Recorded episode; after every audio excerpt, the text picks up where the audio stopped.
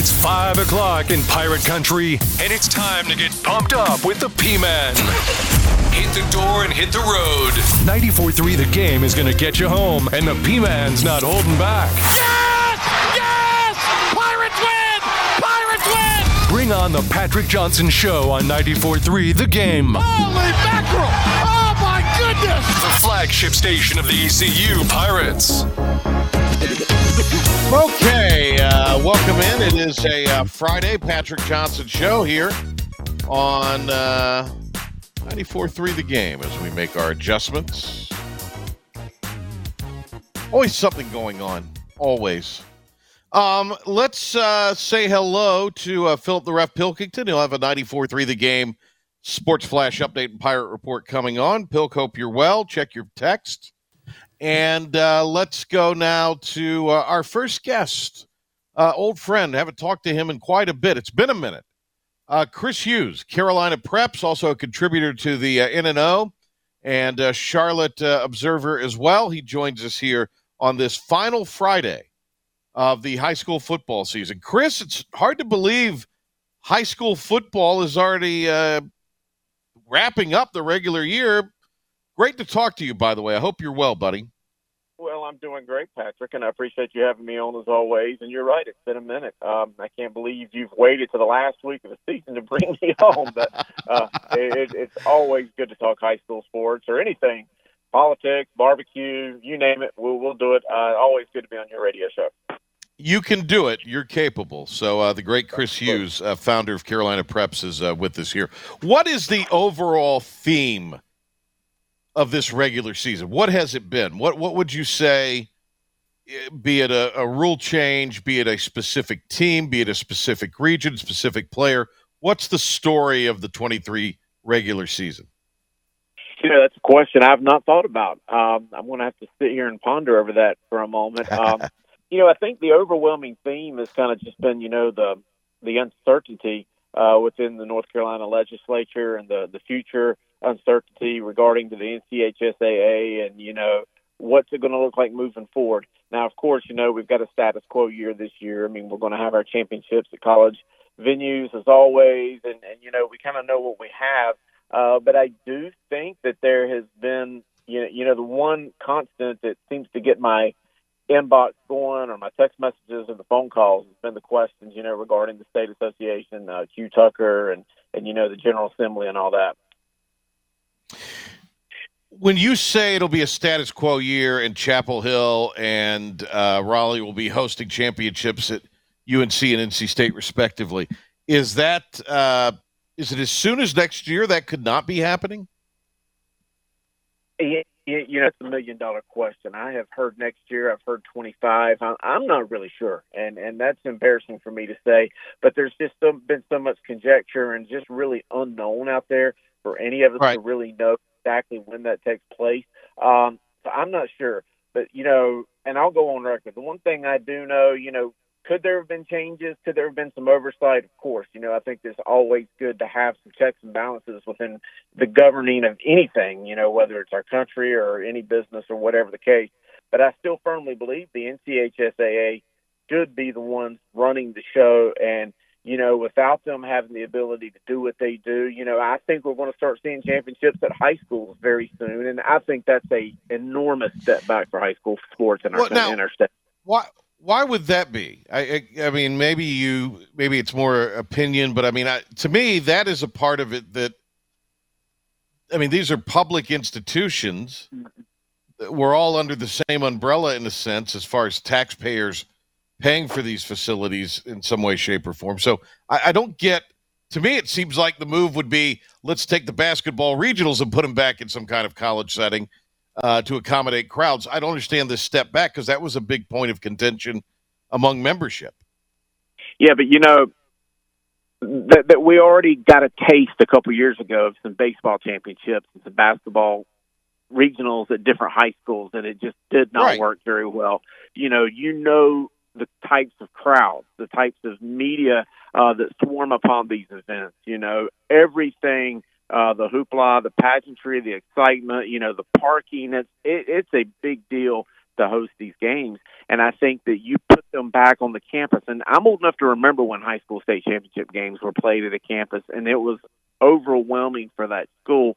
I just don't think that that's the best for the fans. I don't think it's the best for the student athletes. You know, these players, you, you know, most of them, I would say 90 some odd percent will never step foot on a college campus again to play a game. And for them, whether it's in basketball or football or baseball or some other sport, to have an opportunity to play in front of a huge stadium, a collegiate field, you know, under the lights, the TV, the whole nine yards. I just think that that's such an awesome thing, and and I hope that is not going to be missed. The founder of Carolina Preps, Chris Hughes, joining us uh, here. So uh, again, I guess uh, where I'm trying to figure out here, Chris, and again, you know, I, I don't know if this is uh, known to anybody yet, but why, why would the state not want these games, championship games, to be played on those campuses? It seems to me again that it would only make sense. But what because, what's the because the schools, the state universities are not going to just give the campuses rent free to anyone to use for championship Gotcha. venues. We've Gotcha. got everything from parking to facilities to the labor, the police officers, the the EMT, all of the different uh, cottage industries that come together to make these go on. So you know the state universities are not going to just give them away, and and we've already seen the restrictions in the literature of the state association not being able to go out and raise money anymore, and that monies that they raised was just for these events. I mean, I, I know for a fact that these events, I mean, is in the hundreds and hundreds and hundreds of thousands of dollars, almost in the million dollar Mhm. range to put on for the year. And and with the state association unable to go out and seek corporate sponsors, which is far and away what paid for a lot of these events, I just think that it's going to be a big loss for our student athletes. So why why does why do lawmakers not want them to have the ability to go get sponsorship dollars for these events? Are they saying that with that endowment that should be paying for the championship events? Is that what the Yeah. the, the yeah, thinking you know, is? I don't know. I, that's a good question, Patrick. And you know, um, I think that there is some some anger, some frustration, maybe some jealousy. You know, wishing that they could get their hands on the money. I'm not really sure what it is, but you, you got to think of when when the great late Charlie Adams, you know, when he when he built the endowment back in 1993 when it was started. Uh, you know, it was written in such a way that you, you it very uh, infinitely controlled what that money could be used for, how it could be used, and you know you just couldn't go out and just take that money to go pay something else. It's just not the way it was written.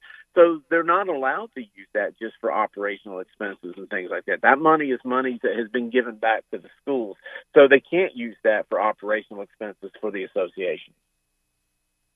Chris Hughes, CarolinaPreps.com, a contributor to uh, the News Observer and the Charlotte Observer, is with us here. If Que Tucker resigned, retired, would a lot of this headache or potential headache go away? That's a loaded question. Um, and I, I will say this, I, Patrick. I saved think- it. I saved it for the best for last in the high school regular season, Chris. So you knew I was going to I- pepper you.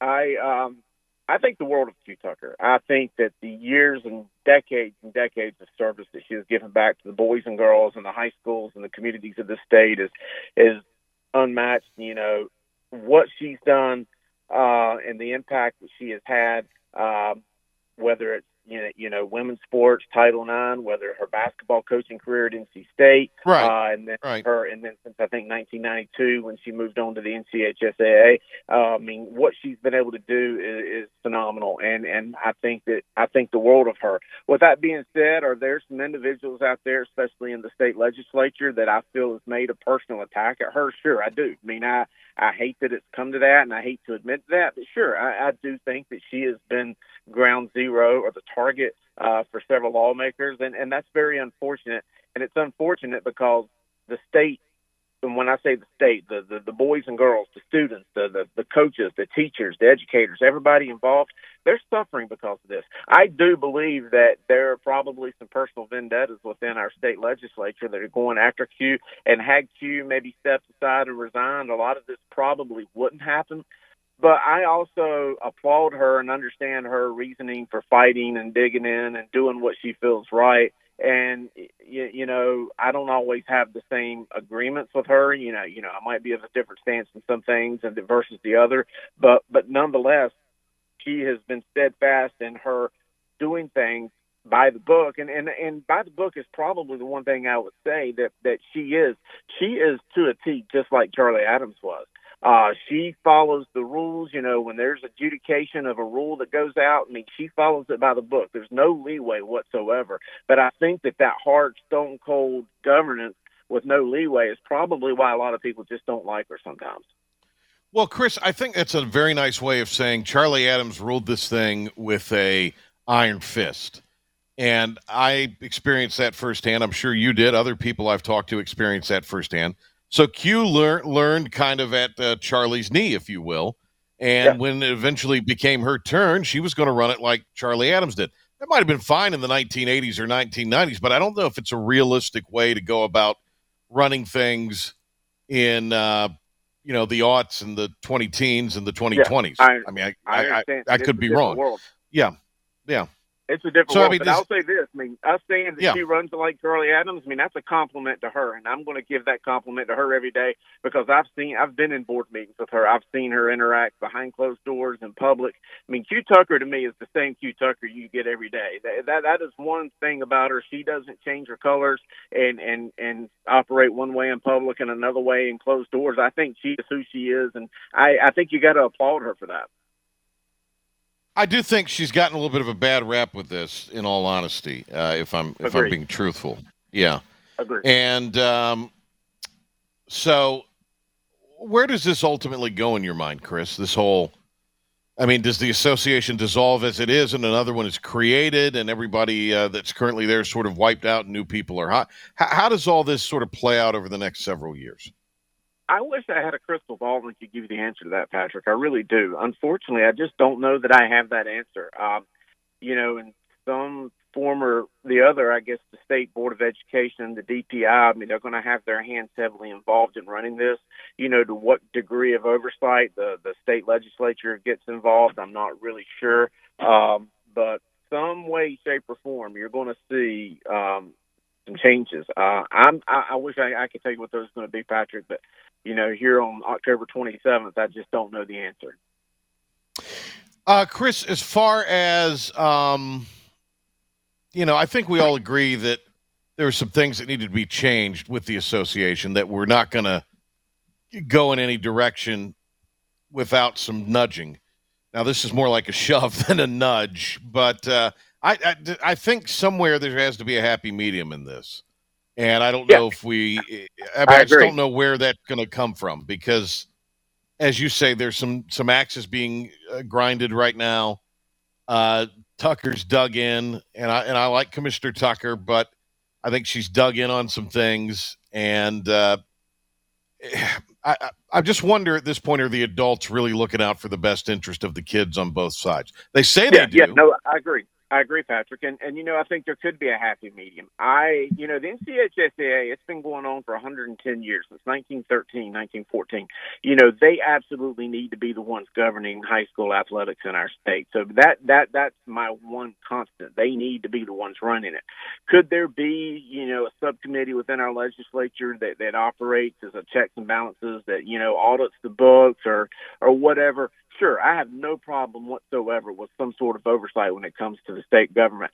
But should the state legislature, should, you know, Congressman so and so from whatever district get involved because his team was deemed ineligible or because his team got put in a really bad conference when realignment came to be, you know, that those are the kind of things that I think does not need to happen. You know, I think for far and away the NCHSAA has been unbiased and, and very by the book when it comes to issues like realignment, which is always a huge issue because, and that's what always seems to get people's feathers ruffled the most, you know, when it comes to classifications and things like that. And that's where I think the NCHSAA, and remember the NCHSAA is not the, the individuals up there on Finley Golf Course Road in Chapel Hill. It's all the schools, all the administrators, the athletic directors, the board of directors. That they they govern themselves, and when it comes to issues like that, that's where the NCHSAA needs to continue to be operating.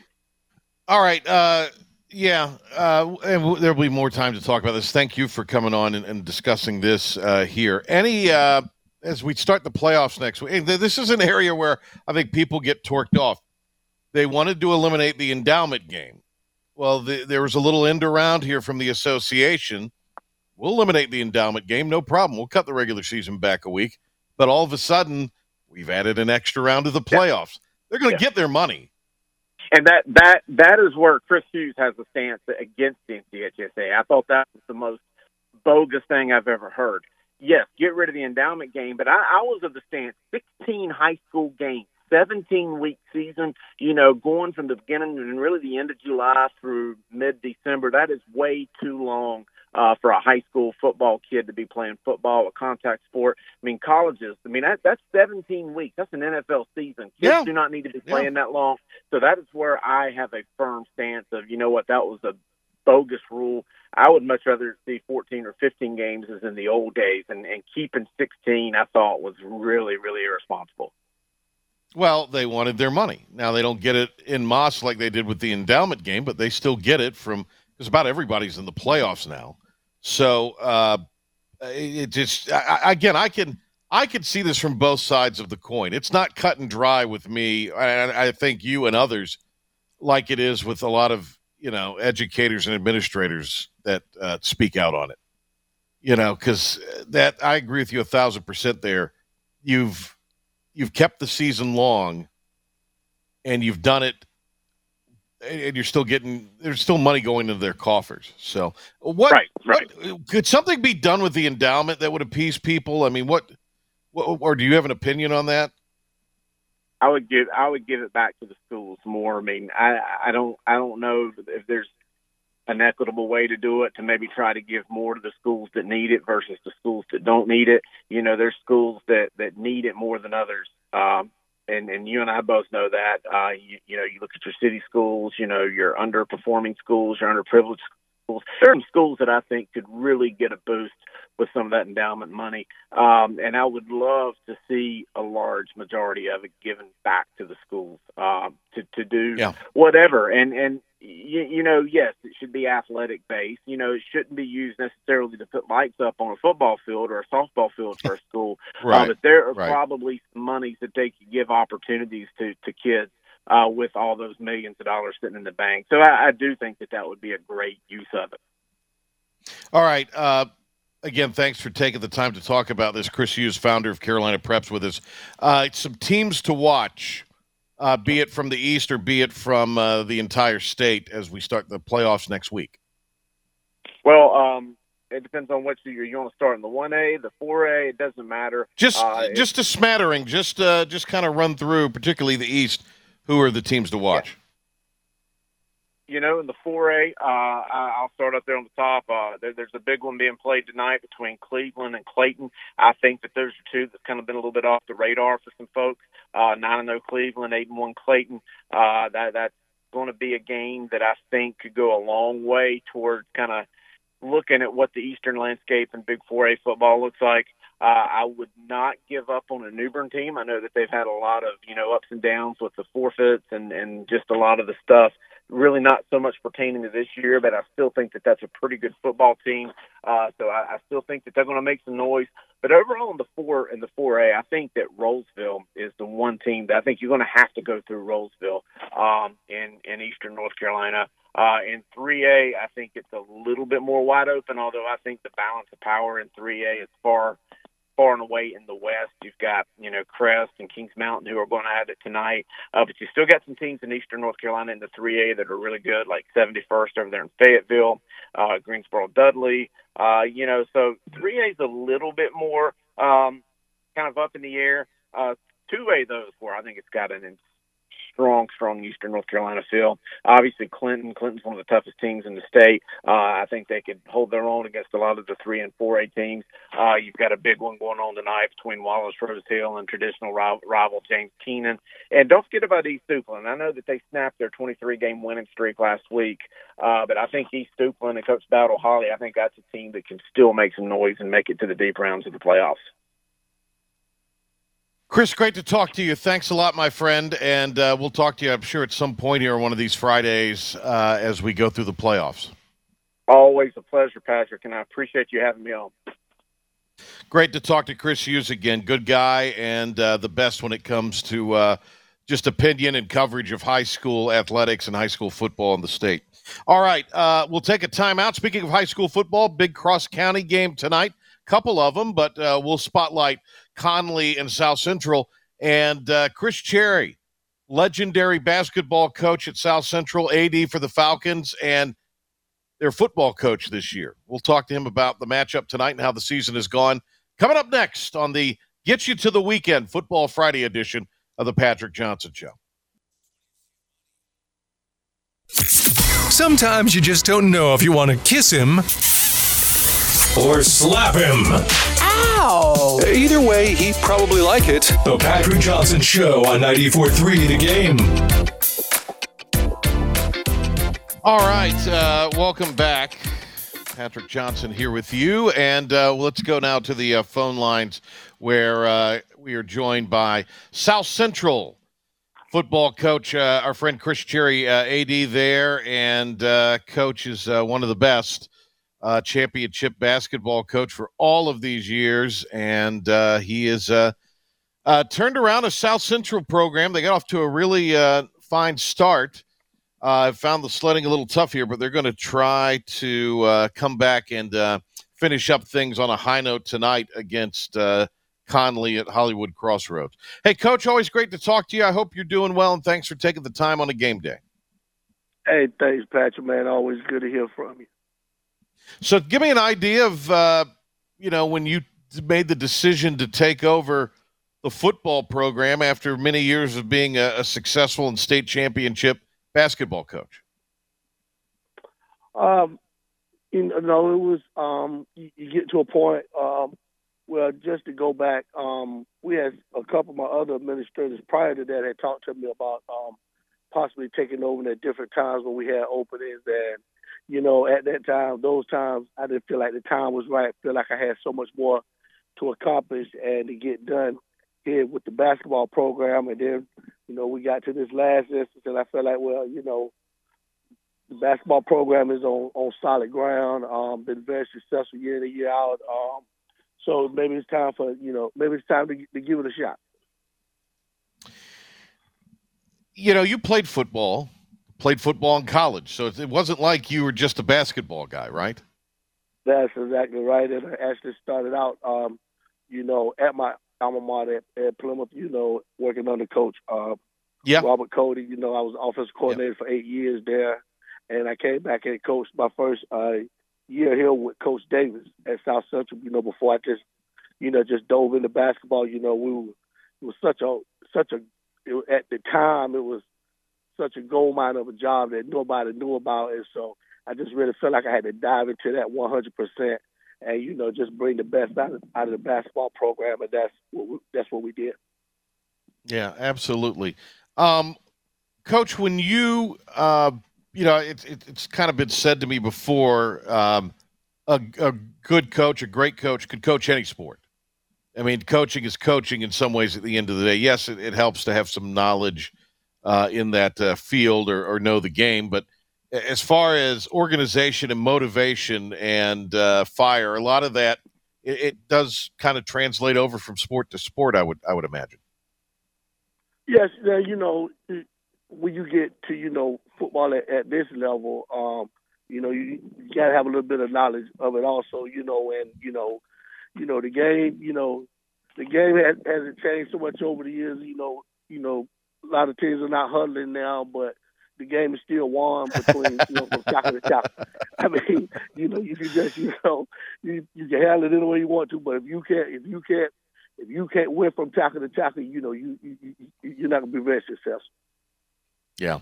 Hey, Coach. Uh, some kids that have had a good year for uh, for you. Tell our listeners about who they are. You got some young, some young talent at some key positions. Yes, uh, we have uh, Devarius Johnson, a wide receiver. He had he's had a he's had a tremendous year for us um, at receiver. Uh, you know, uh, we know we had you know uh, a couple senior uh, linemen that's had good years for us. You know, Drake Hankins has been really good for us this year also, and our two linebackers uh, have been very very good for us also. And you know, we have a young quarterback. You know, sophomore he's improving. You know, he missed he missed a month. You know, with you know with an injury, but he's back there, and so you know we're glad to have him back. And so, you know, the program, you know, is is moving slowly. You know, and but we're moving on the upswing, and we just you know we got to keep grinding. You know, I told the kids, you know, this is a very unforgiving conference. You know, you take away the the mishaps, you know, with New Bern, of course, and the last month, you know, we played we played teams with a total of three losses, and those losses were to each other. Right. Yeah. Well, they can take away from New Bern what they want to take away, but on the field, that, that's a that's still a heck of a football team. Yeah, that's a um, really good football team. Yeah. Hey, uh, tonight, Conley. What are your impressions of the Vikings, and uh, and uh, what do the Falcons have to do to come away with the victory? Uh, you know, Nate's always done a, a good job. That you know, those kids are gonna be sound. Um, they're gonna, you know, they they'll be really good schematically. Um, with it being a rival game, you know, that always adds a little bit to it. But we do, we just got to be sound. And like I tell the kids, we just have to eliminate, you know, the self-inflicted wounds. You know, the pre-snap penalties getting you behind the chains. You know, if we can do those things, then I, you know, I, I well, I, I know we'll compete. That's one thing we we've done all year. You know, we've competed, and you know, we're to compete every night.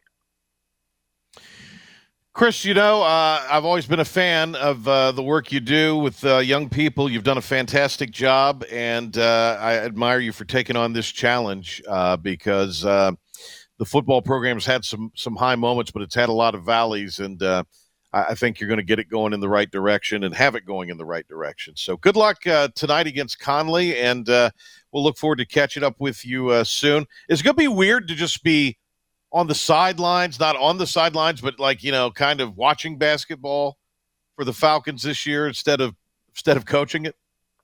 I'm sure you know. I'm sure it, it'll be an adjustment, but you know, I'm I'm so happy for you know Coach Leland Jones. You know, he's been with me 13 years, and you know, at some point, you know, you know they're ready, and you know you have to you have to pay it forward. You know, so I thought it was his time, and you know, if I if I was going to do it, you know, I was going to do it, you know, you know, keep it within the family, so to say. You know, so I'm just excited yeah. for him.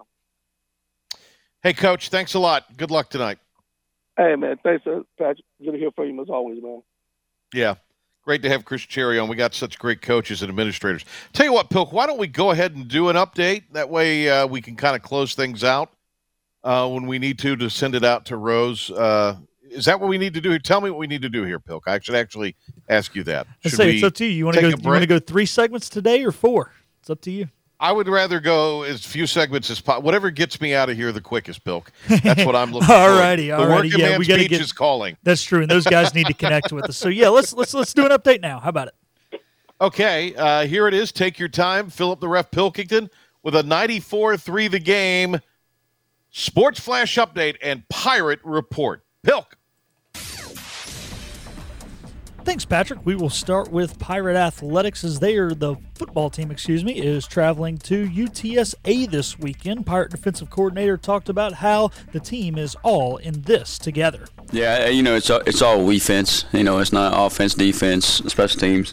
We all in this thing together, and we all got to make sure we're all pulling in the same direction and, and keeping the, keeping the fight together. That game can be heard right here on 94.3 The Game at 3.30 tomorrow afternoon with the network coverage starting at 2.30 and our Busch Light Pirate Game Day Countdown with Patrick Johnson, Terrence Copper, Steve and Igo, and Joe Sampson starting at 12.30. Last night, the Pirates soccer team fell to Charlotte 3-1 in the season finale. The two teams will meet again on Tuesday in the first round of the AAC tournament. Tonight, the volleyball team will be at Rice as they try and build on a six-game win streak streak. They are on a western part of the conference trip. They will take on Tulsa on Sunday. Come out tomorrow morning to Overton's Lake Kristi as the Pirates host the conference cross country meet at 9:15 the men will run and at 10 a.m. the women will run. Tonight on 94.3 the game and Oldies 94.1 you can hear Rose against Havelock from Havelock, the Rose broadcast on 94.3 and the Havelock broadcast on 94.1. Edenton will be on our sister station Talk 103.7 as they travel to Hertford County. Last night the Canes snapped a three-game skid as they defeated the Kraken 3-2 in overtime on a goal from Martin Necas That'll do it for your 94 through the game sports flash update and pirate report. On the other side of this timeout, we'll be back to wrap up the Patrick Johnson Show. And now, the stunning conclusion of the show.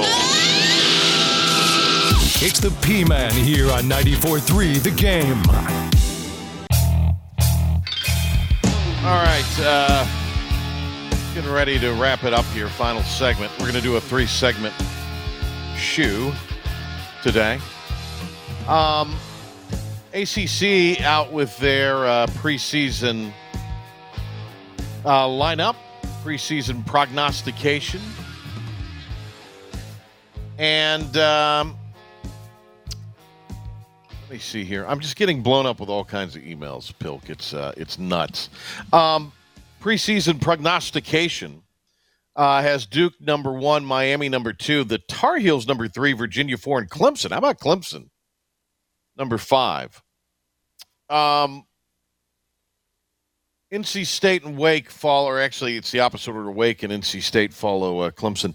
The freshman for Carolina was the freshman of the year. He's very slight as a guard, but uh, I guess he's going to help turn the Tar Heel fortunes around and then flip the preseason player of the year for the uh, Duke uh, Blue Devils. I'm ready for basketball season, Pilk. It uh, starts a week from Monday. I know there's some exhibitions and stuff like that. Some of the secret, top secret scrimmages are going on now. But uh, anyway, I, I'm ready for hoops to start. And, and, and an announcement, uh, we'll make it on Monday, but uh, the Inside Pirate Athletics show will be um, not airing on the 6th. They're going to add it to kind of the end of the season. So no, uh, no show that evening for uh, the coaches show, as it were, at tiebreakers. I think they're going to add it to the back of the season, the basketball uh, or the baseball season. Um, rundown of the uh, games tonight, uh, final week of uh, high school football, some of the uh, games of interest in the uh, area. Of course, uh, we've got double your excitement, double your fun. Uh, at uh, the top of the hour here on 94.3 The Game, Rose at Havelock. You can listen to the Rose feed right here. You can listen to the Havelock feed on Oldies 94.1 and 102.7. Uh, North Pitt is at Farmville. We just talked to Chris Cherry, South Central at Conley, Washington at Ayden Grifton tonight, so that's got a little rivalry rivalry flavor about it. Uh, Kinston and North Lenoir in that pillow fight, Northside Pinetown at Pamlico County. Uh, Tarboro at Washington County, that probably is a Vikings roadkill there. West Craven at Southwest Edgecombe. Uh, and the Parrott Academy against Faith Christian on the road to wrap up the regular season. JP2 season has concluded. They are an independent this year, so no uh, postseason for them, as it were. Um, we we of course we'll have our coverage tomorrow of uh, East Carolina and uh, Texas San Antonio. Pilk, give me a, a up to date line on that for entertainment purposes only, of course. Uh, what's happening as far as what's going on with uh, the Pirates, uh, what's going on with uh, UTSA from the Vegas perspective. What do we got, Pilk? Uh, according to what I'm seeing here, it's still 18 and a half is the spread, Ooh. and 47 is the over under.